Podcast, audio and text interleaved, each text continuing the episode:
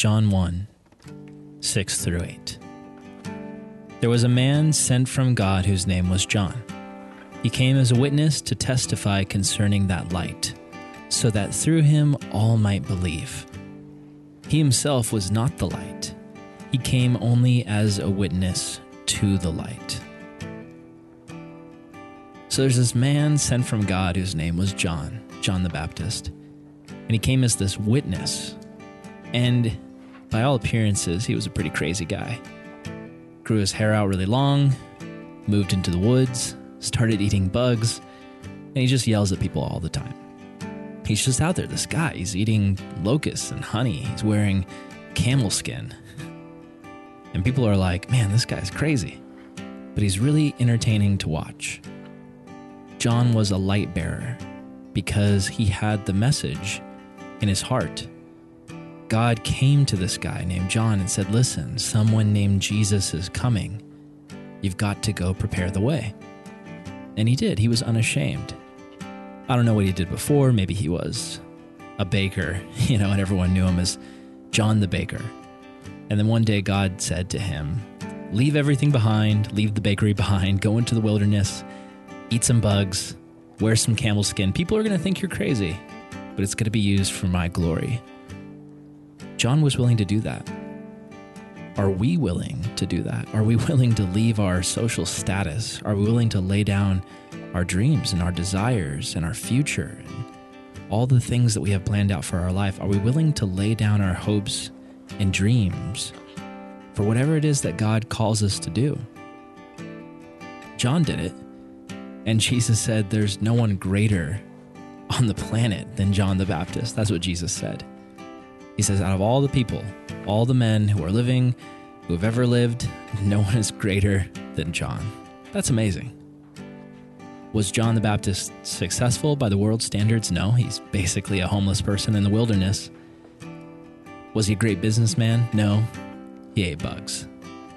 But God looked at him and said, He's the greatest because he was willing to actually do what Jesus said.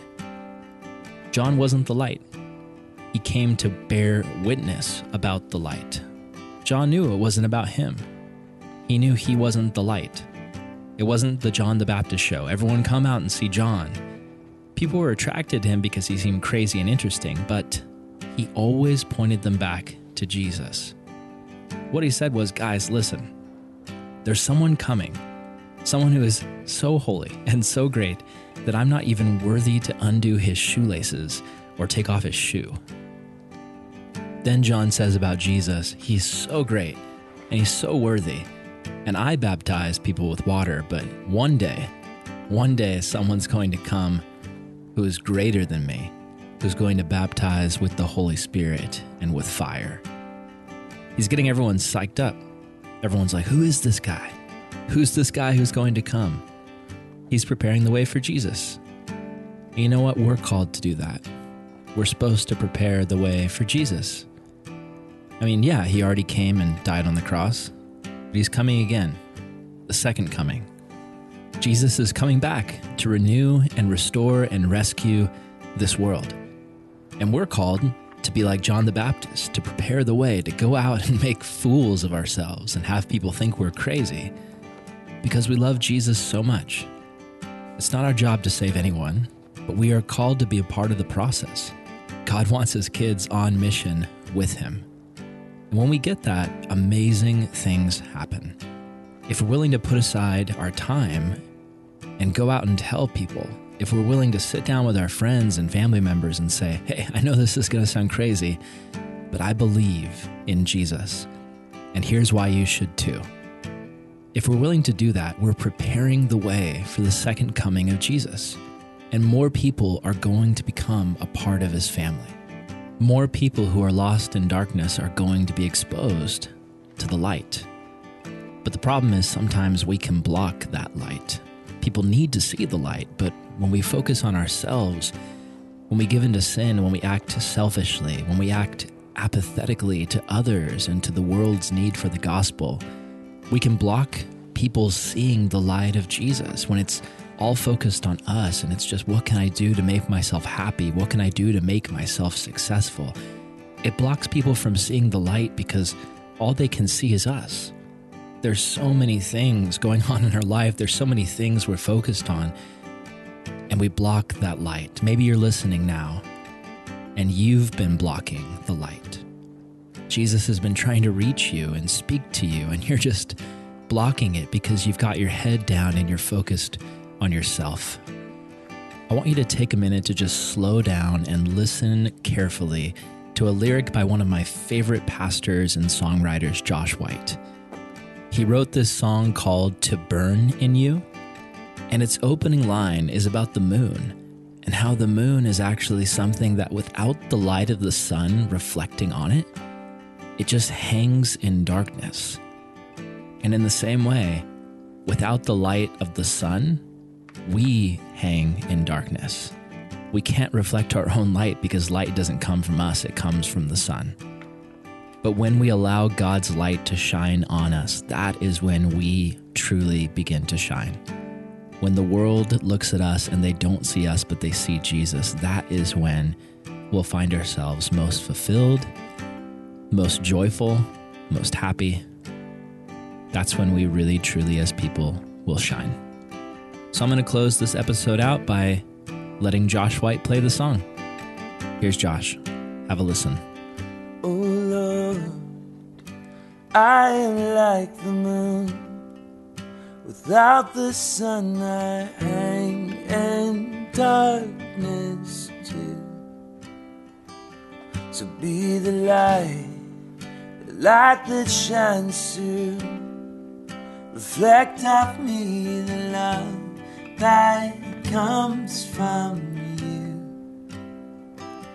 And it all comes down to this. Jesus, I must confess. I won't be afraid to step into your flame to burn, to burn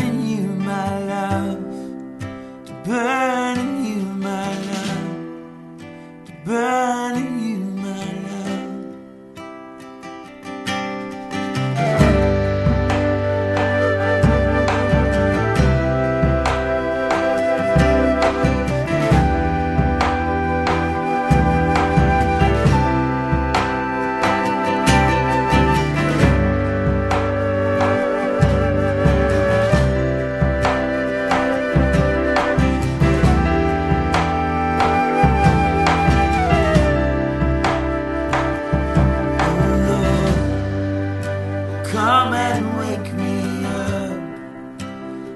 Me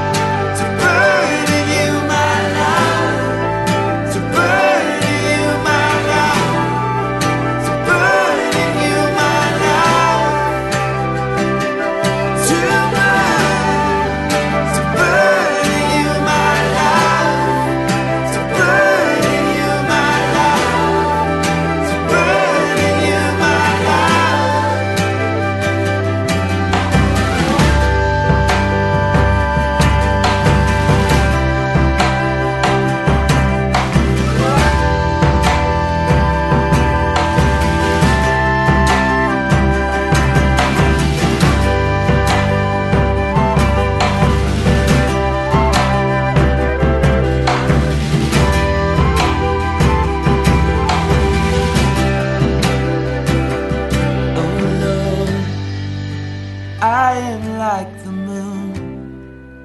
Without the sun, I hang in dark.